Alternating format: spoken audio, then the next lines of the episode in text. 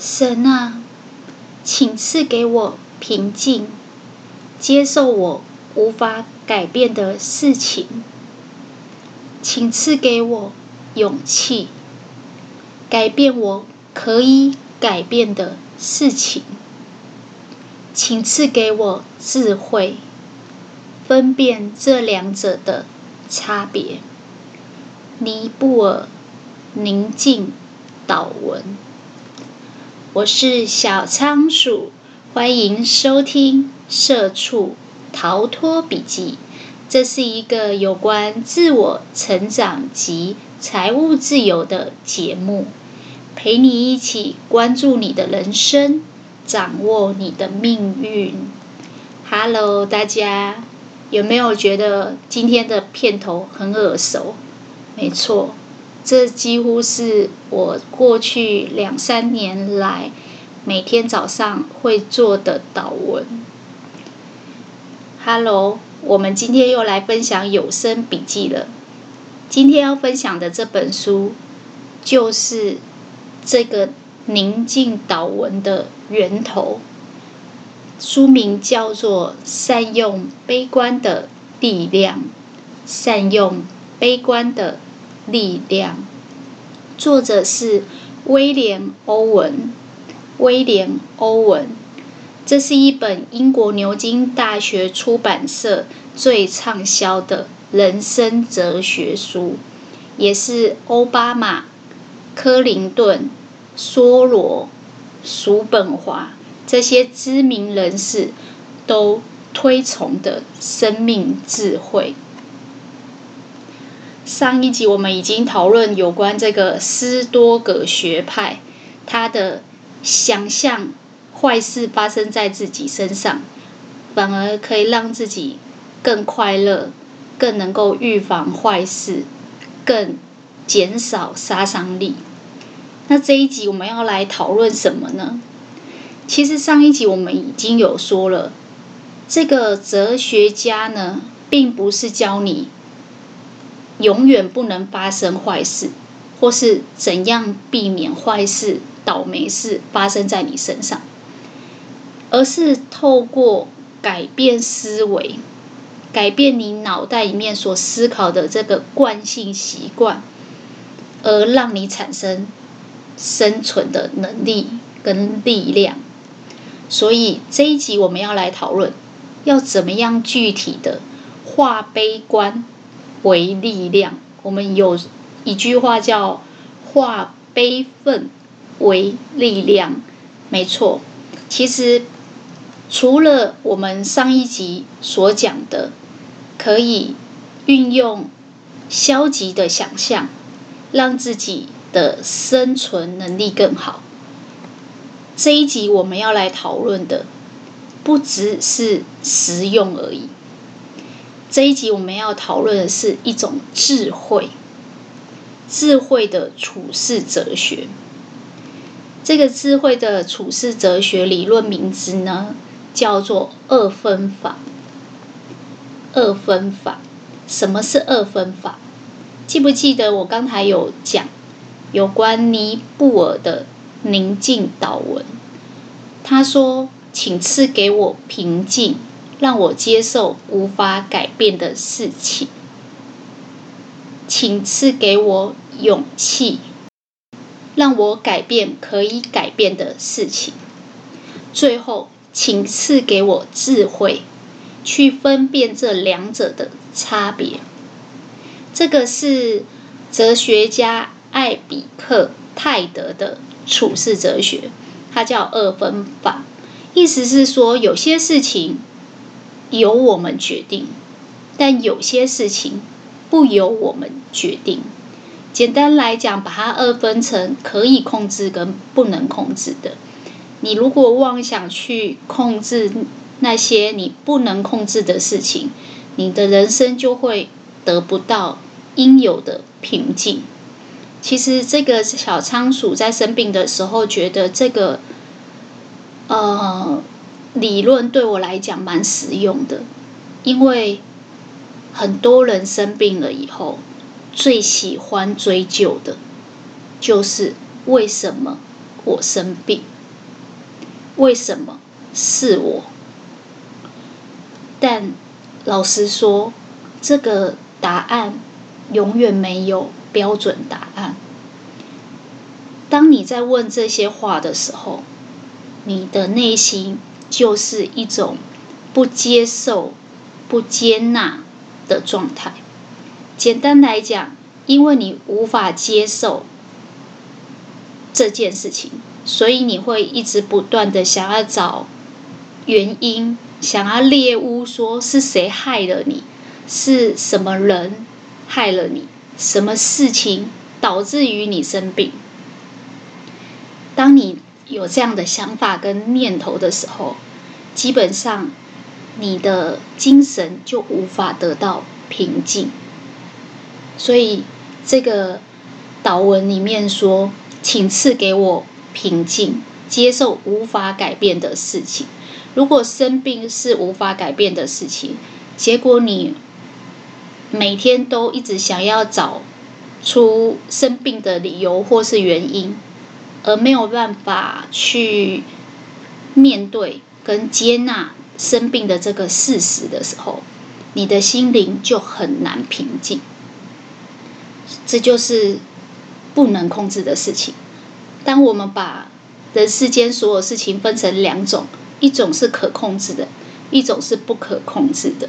你看哦，像您一生会赚多少财富，你拥有多少财产。或是你会不会很有名声、名誉？其实这些东西都很难由我们个人去控制。当你妄想要去控制这些东西，你就会有得不到的焦虑。什么是焦虑啊？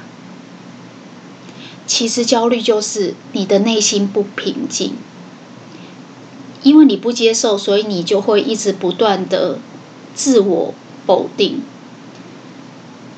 这个斯多葛学派是一个非常有千年智慧的哲学思想。他告诉你，你不要去妄想那些不由你控制的事。比如说，呃，我想要追求财富自由，四十岁前就退休。你一旦有这样子的目标，想要去控制你会发生的事情，结果当你得不到的时候，你的内心就很难淡定平静。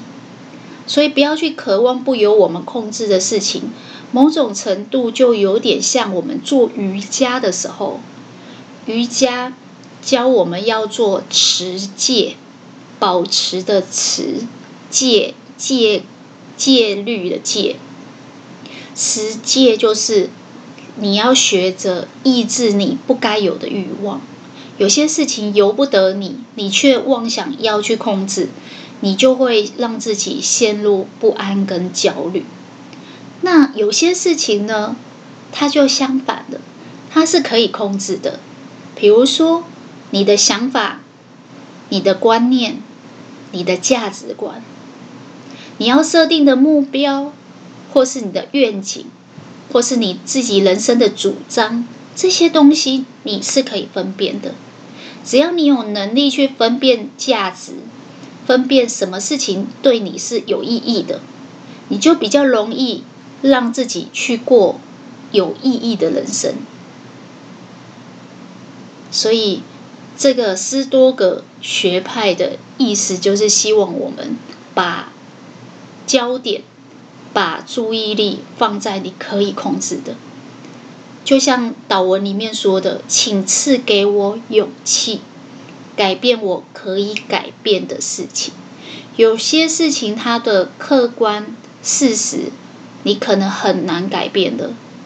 比如说，家里有亲人离开了，人死不能复生，这个事实已经板上钉钉，你没有办法改变它。”那你要怎么做呢？你只能改变自己的想法跟价值观。如果家人是生病离开的，在离开之前受病痛的折磨，你要很高兴的去想，至少你的家人离开了，解脱了，他的身体就不疼痛了，不被折磨了。你只有你这样子改变你的念头、转念，你才有办法让这个离开的事实，它所对你来讲的意义有所改变。当你这么想，你会发现你的人生变得比较好过了。记不记得我们说，斯多葛学派被形容成一个最实用、最可以实践的理想？基本上，他的生活哲学都是尽量让你的人生变得美好，变得过得更甜美、更好。比如说，我们上次有讲说，当你去想象有些东西你非常珍惜的，妻子、孩子、车子、房子，甚至事业，有一天你失去了，你失业了，或是你的孩子突然离开了，当你想象完这些事情，因为它只是想象。实际上，你还是拥有的，你就会格外的珍惜这些对你而言很珍贵、很珍惜、很有意义的事情。你不会去注意那些其实你得到也不会特别珍惜的东西。这就是分辨的能力。很多人其实穷尽一生都在穷忙，在跑仓鼠滚轮。最大的问题是。他没有分辨价值的能力。这个东西如果对你有价值，而且你可以控制，你就应该把所有的注意力放在上面去努力。而这个分辨的能力是什么呢？就是智慧。很多时候我们会形容一个人有智慧，多半是用在长者身上。有了一定的年纪，看一些事情反而透彻，看得明确，所以呢，他就不会用一些莫须有的原因去折磨自己，因为他能分辨有些东西不由他决定。这样的智慧也会让你的人生活得更好，很有意思哦。把所有事情分成可以控制跟不能控制，基本上你会发现。人生这些事情好像就少了很多，就是烦心的事情。你就告诉自己，其实这是老天爷的事情，别人的事情不太能够由你决定。其实这个二分法呢，后来也有被延伸运用，变成三分法。我觉得三分法又更接地气了。必须说，如果这是一个。很实用主义的生存哲学，三分法真的是完全可以融入我们的日常生活去用。套用这个理论，可以让你看待什么事情都人间清醒。三分法怎么分呢？有些事情不能完全控制，有些事情能完全控制。嗯，这跟前面那个差不多嘛。比如说，你可以控制你的想法、你的欲望、你的感觉、你的冲动，但你不太能控制别人的事情，或是会发生什么事。好，这两两个我们已经很清楚。我们接下来讲第三个。第三个是什么？第三个就是有些事情呢，你能控制一部分，但不能控制。全部，哎，我想你脑海里面已经有很多类似的例子，比如说你今天想要赢一场球赛，你可以控制的是什么？你可以控制的就是你自己的球技好不好？然后你不能控制的是什么？你不能控制这个球赛最终的输赢结果。或是你们这个团队的成绩是怎么样？那要怎么做呢？如果什么事情都说不能控制，然后躺平，这样好像也太消极了。这个斯多葛学派难不成是躺平学派吗？当然不是。这个几千年来受到叔本华、梭罗、奥巴马这些名人都推崇的生存智慧，绝对没有那么简单。这个三分法在说的是，有些事情可以控制，有些事情不能控制。如果是这一类的事情，我们就尽量去控制我们可以控制的。比如说，我可以透过很大量的练习我的球技，让我的球技越发稳定，而且更有技巧。这样子，我就可以让可以控制的范围变大。但是我不要去计较说最后的成绩结果输赢。我想大家应该已经猜到我要说什么了，这就是只求尽力，不求结果。不要妄想说你呃，因为自己的努力，然后就可以改变整个事实结结果成绩，然后因为想要改变这些事情，你就会觉得很满意自己的表现。得到满足，不要改变这些东西，不要妄想改变这么多。你只要改变你自己想要的东西就好。简单来讲，你可以改变你内心的想法，你可以改变你骨子里的欲望，你的贪婪，你可以收敛它。这就是斯多葛学派认为，相对来讲，你可以处事。处得更有智慧的做法。其实小仓鼠自己在看这个部分的时候，我就想到之前工作的时候的例子。我相信很多人做的工作都会有业绩的要求，需要达到一定的业绩门槛。之前我们在做行销品牌的时候，我们也常常会有业绩压力。简单来讲，就是每个月应该达成的业绩是多少？这个成绩很重要，它取决于你的呃团队表现，取决于你的团队合作，也取决于当时的大环境景气的部分。简单来讲，可以控制的有一部分，但不能控制的也蛮大一部分。那一年的景气特别好，哎，产品就卖得蛮快的。那一年的景气特别不好，很奇怪哦。化妆品有一个很莫须有的呃点点子跟例子，就是说，当那一年整个大环境的景气不好的时候，彩妆会卖得比保养品好。简单来讲，就是口红会卖得比化妆水、乳液好。为什么？其实这是在化妆品圈的一个叫口红理论，就是当景气不好，大家荷包缩水，手头上没钱的时候，就会比较着重的是表面功夫，让自己擦个口红看起来气色比较好，而不追求说呃深层的保湿，呃深层的淡斑美白，为什么？因为口袋没钱，如果要花钱在刀口上，那就花那种马上可以让自己看出改变，马上口红一擦改变了，嗯，整个脸色的东西。所以彩妆会卖得好。当口红开始销售，而化妆水、乳液这一类的东西开始卖不动的时候，业界的人就会开始开玩笑说要有。过寒冬的准备，因为口红一支了不起一千块以内，但化妆水动辄三四千，所以以客单价来讲，业绩一定是比较差的。那套用在这个三分法的理论里面，你要怎么去想呢？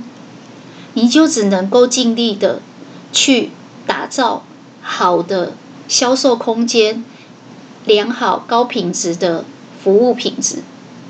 但是你没有办法去控制的是，最后周年庆的业绩如何，母亲节的业绩如何，年终庆的业绩如何，你也没有办法控制今年你会是在整个百货公司楼面的排行前三名，还是掉到十名以外。这个时候我们最常跟内部的同仁鼓舞打气，专柜小姐教育训练的时候，我们最常讲的话就是：我们只求尽力，不求结果。我们只求我们好好的服务客人，给客人最高品质的享受。至于客人掏不掏钱包里面的买东西，我们就不要去这么想要控制，因为一旦你有了想控制的欲望，那就是执念，你就会变得不快乐，你就会变得焦虑，你就会变得晚上睡不着，开始失眠。我有另外一个朋友，他是做标案的，他常常要去标呃各公司行号或者是政府机关的标案。他就跟我说，他其实对于每年的业绩成长也非常有执念，很依赖每年都一定要提升一部分的成长。如果今年的业绩稍有落后，或是缺少，甚至没有办法超越去年，他就会过得非常的痛苦。呃，想了很多的方法，运用了很多的。呃，手段，但是业绩始终就是不见起色。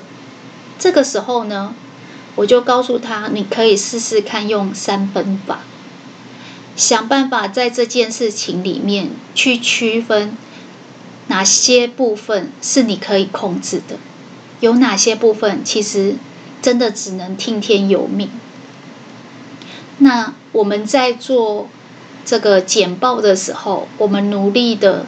培养高品质的简报，努力的、尽力的去表达、呈现我们想要呈现的东西，甚至我们也尽量善用配合度，让这些呃业者觉得给你这个厂商做这个案子，应该是会合作愉快、合作顺利的。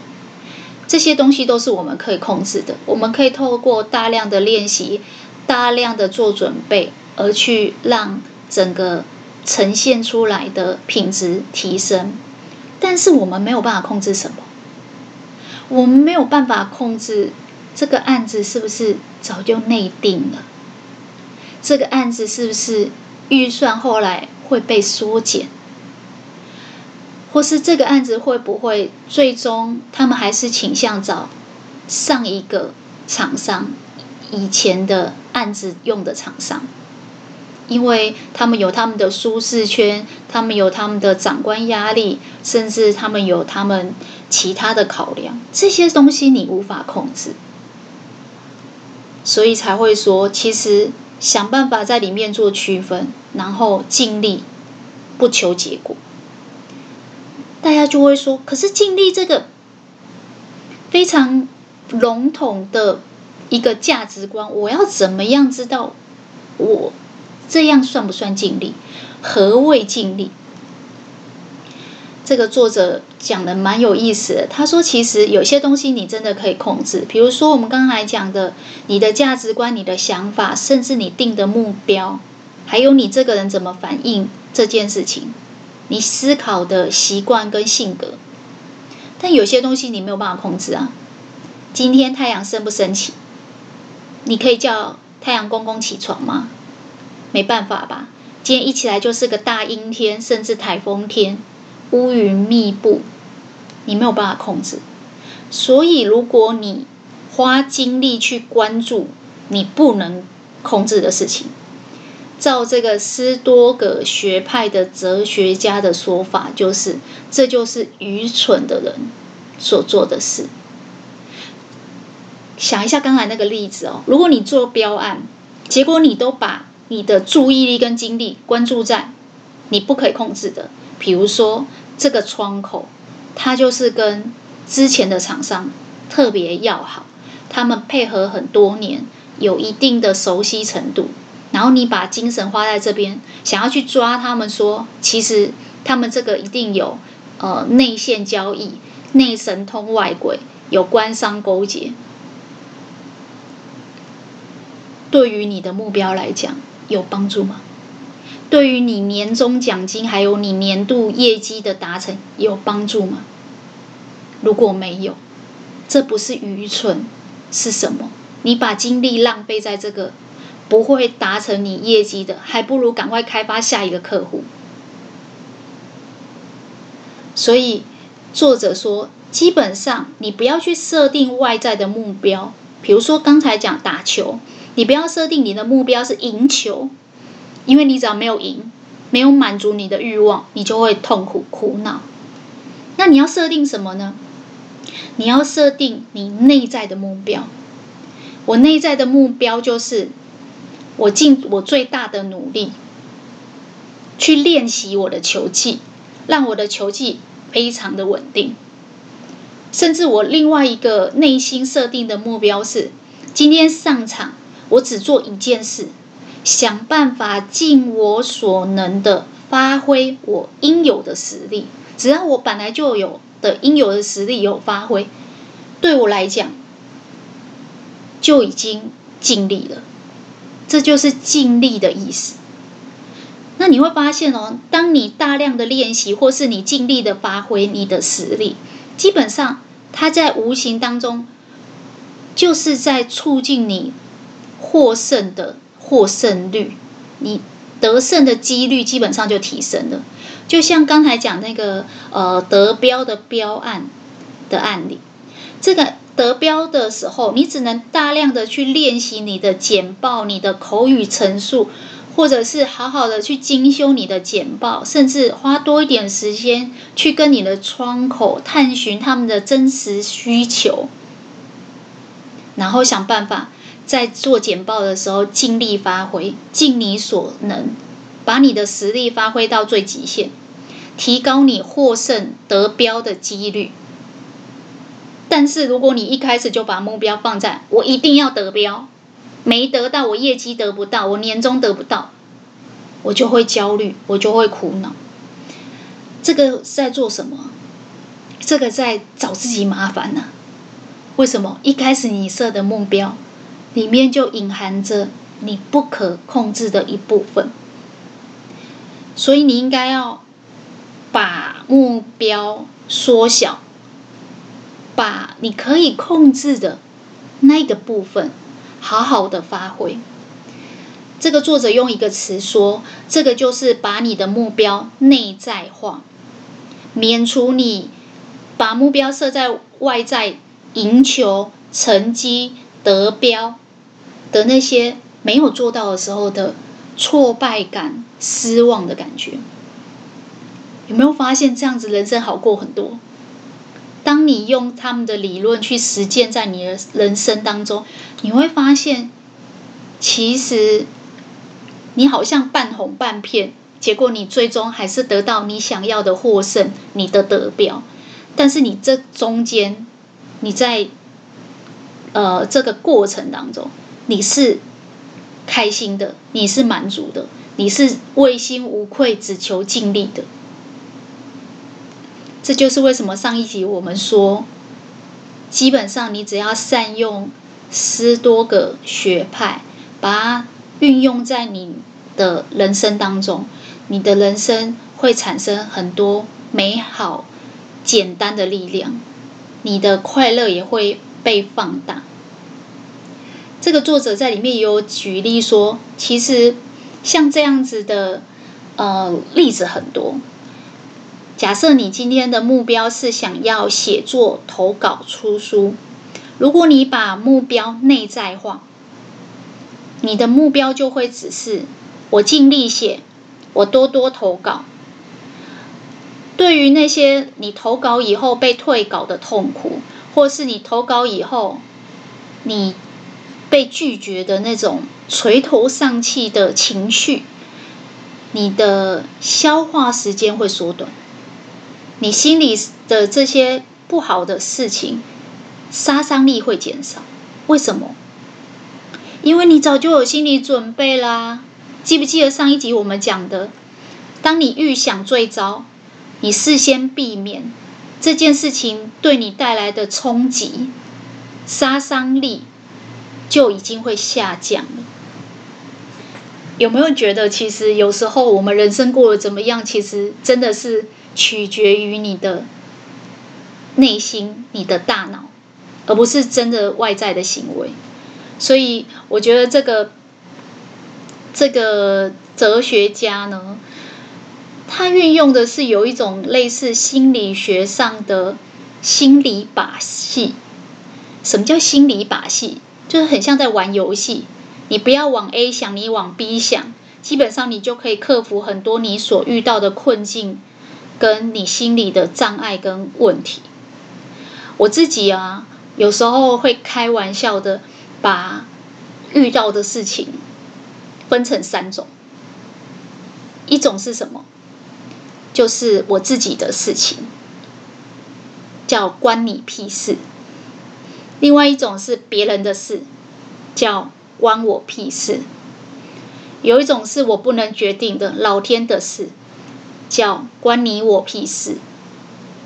真的，有时候身边的人会莫名其妙来跟你说啊，现在这个政治选举啊，怎样怎样，以后我们日子只会越来越难过啊，鸡蛋一样会缺啊什么的。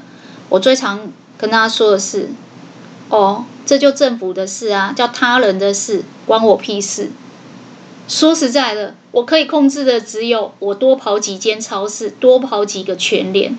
可是我没有办法控制政府有没有好好的供应鸡蛋，我真的没有办法控制。所以每次只要有人看新闻，然后再骂政府，我心里都会想：关我屁事！一旦我讲关我屁事的时候，我就有一种。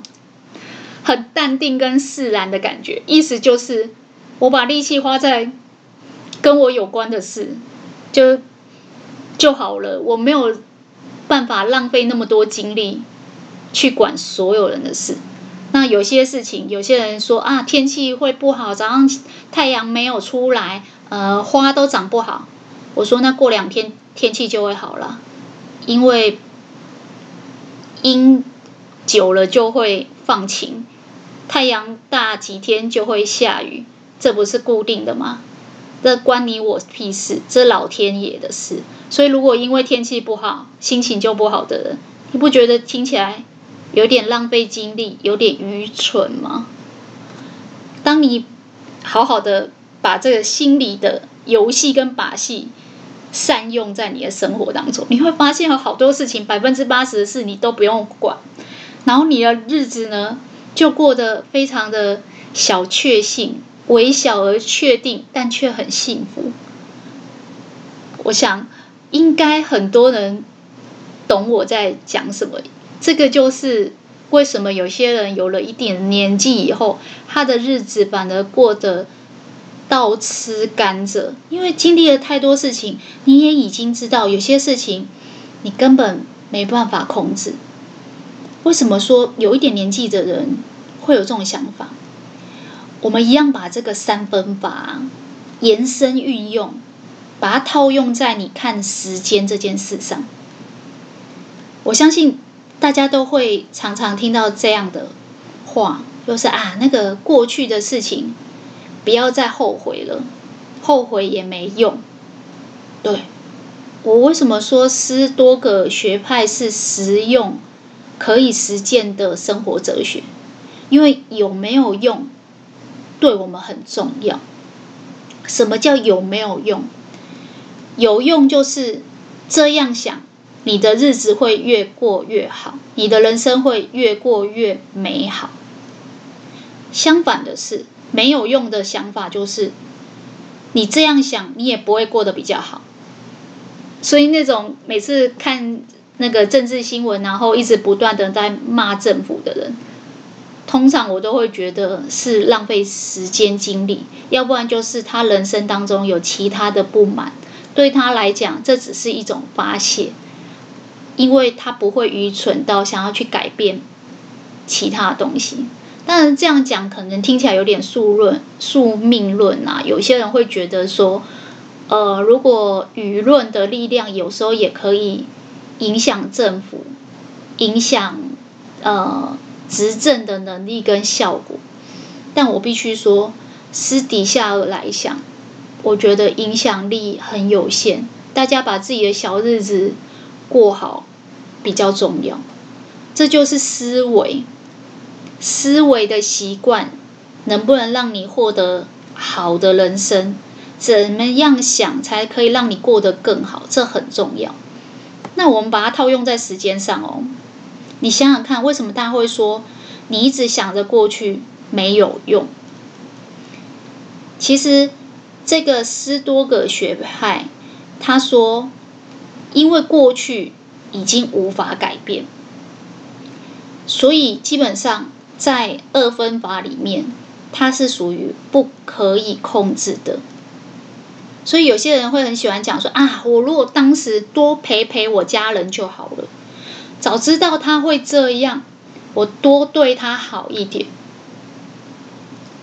你知道吗？每次我身边有人这样跟我说的时候，我都会跟他说：这个重点不在你到底陪他了五小时，还是八小时，还是十二小时，也不在你陪他三次、五次，还是十次。因为当你有这个想法。在你心目中，假设这是你的爸爸或妈妈，你就是还是永远觉得不足够。你就算陪他很久，或是他卧病在床的期间，其实你都在他身边，你天天看顾着他，你永远还是会觉得，当时如果再多陪陪他就好了。这个多是多少？人的欲望是无止境的。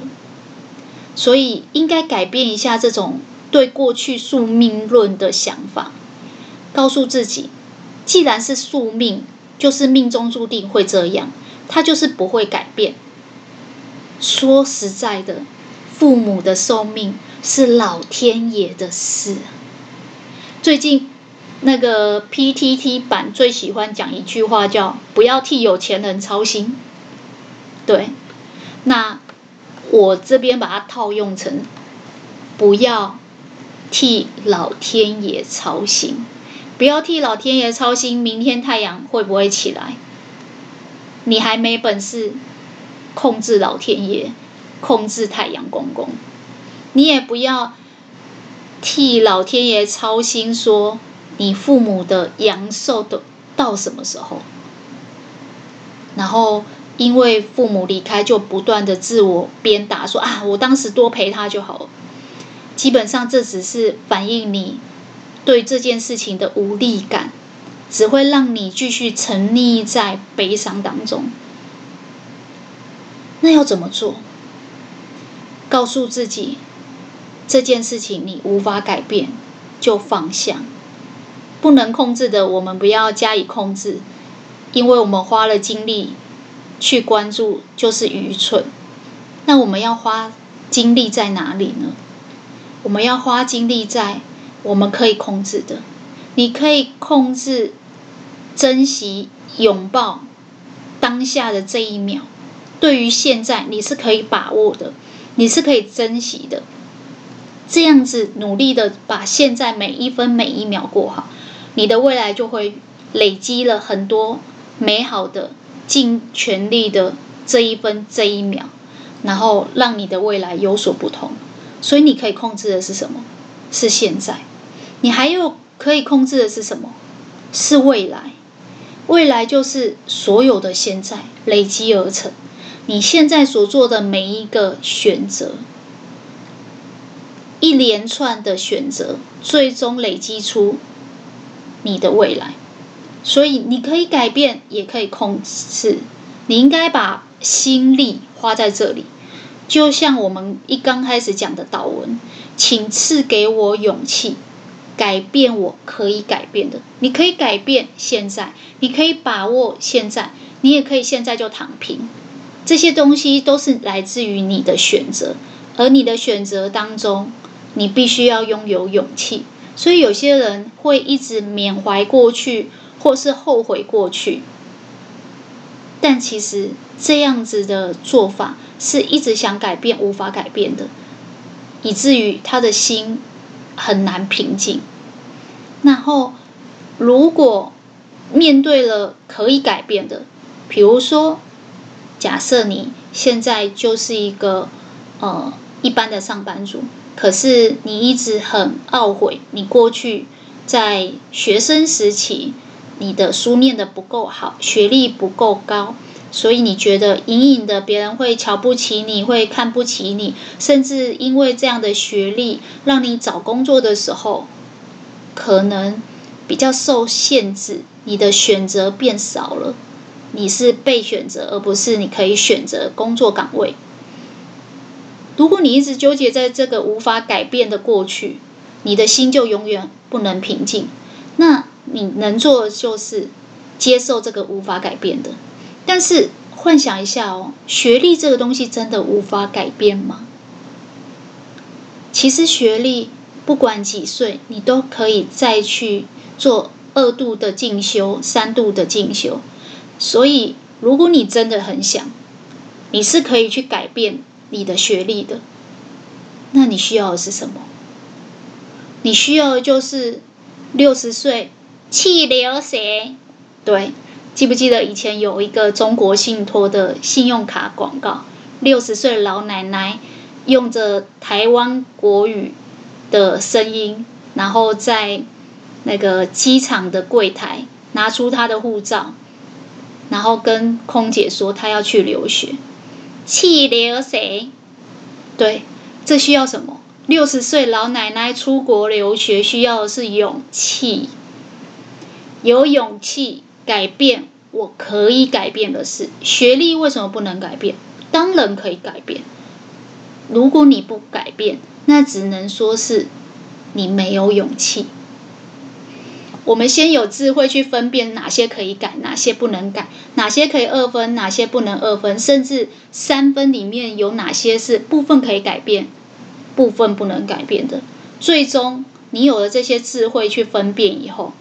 你还是要做出一些改变，你还是要做出一些行动，所以你还是要有勇气。这个套用二分法在时间这件事情上，你就会发现，有关过去的懊恼、后悔，或是有关未来的焦虑、不安、不确定感。其实透过可改变跟不可改变，你就慢慢的可以掌握了。记不记得我们之前讲《大器可以晚成》那本书，我们就有讲到所谓的自我效能感。当你可以一点一滴的掌握自己想要做的事情，而且都可以达标，你对自己的那种掌握度。跟效能感、效力跟能力的感觉会越来越扎实，而这个就是自信的来源。所以，如果你很纠结学历，光是告诉你说学历不重要、学历没关系，那只是安慰你的。重点是，你的所有自信不来自于别人的一句安慰的话。而是来自于你怎么自我认同看待自己，然后你怎么透过行动很勇勇气的去实践，你有勇气去做到，而且完成了，你心里会觉得很有掌握感，你对自己的人生跟命运是充满掌握感的，所以你的自我效能感就会提高，然后你就会对自己由内而外的有自信。这种有自信是不空虚的，不肤浅，也不表面的，它是从内心发展出来，很扎实的，而且会呃浑身散发，让身边的人也被感染到的。所以你看那个有些艺人，他不一定长得很漂亮。但是他就是浑身上下散发着一股气质跟魅力，我认为那是因为他对自己有自信。相反的，有些女生长得很漂亮，但是她内心充满的自我否定跟自卑，所以呢，她即便五官长得很漂亮，但是她也没有办法让你觉得她很有魅力，忍不住要多看一眼。这就是人格魅力的差别所在。因为这个二分法还有三分法，我相信很多人应该觉得很有意思。如果懂得分辨，你会发现你的人生开始过得更好。我们先讨论到如何分辨二分，什么是可以控制的，什么是不可以控制的。接下来我们讨论到三分法。三分法就是学会去分辨。除了可控制、不可控制，还有一些是你部分可以控制、部分不能控制的。对于那种部分不能控制的，我们就放手；对于部分可以控制的，就求尽力就好。如果懂得套用这种分辨二分或三分的理论来看你的时间，你就会。放手过去，把握现在，改变未来。善用这样子分辨的智慧来改变你的思维习惯，进而改变你的命运。我觉得把这句话记起来就好了。这样想，你不会过得更好。意思是要学会怎么想，怎么想。就是你的思维习惯，只要你善用你思维的习惯，就可以获得美好的人生。就像是我们上次讲的，善用悲观消极的想象，你会发现你的日子过得更珍贵、更小确幸。这一次也是，我们化悲观为力量，让这种。呃，几千年传颂以来的有智慧的处世哲学，可以真实的套用在你的人生当中。今天小仓鼠的笔记就跟大家分享到这边了，恭喜你又成功的听完一本书。如果你对于今天的节目有什么想法，可以留言回馈给我。我会把手感笔记分享在方格子部落格或者是脸书粉砖，你只要搜寻“社畜逃脱笔记”就可以找得到。小仓鼠会持续创作扎实的节目，分享丰富的笔记给大家。那我们下次再见喽，拜拜。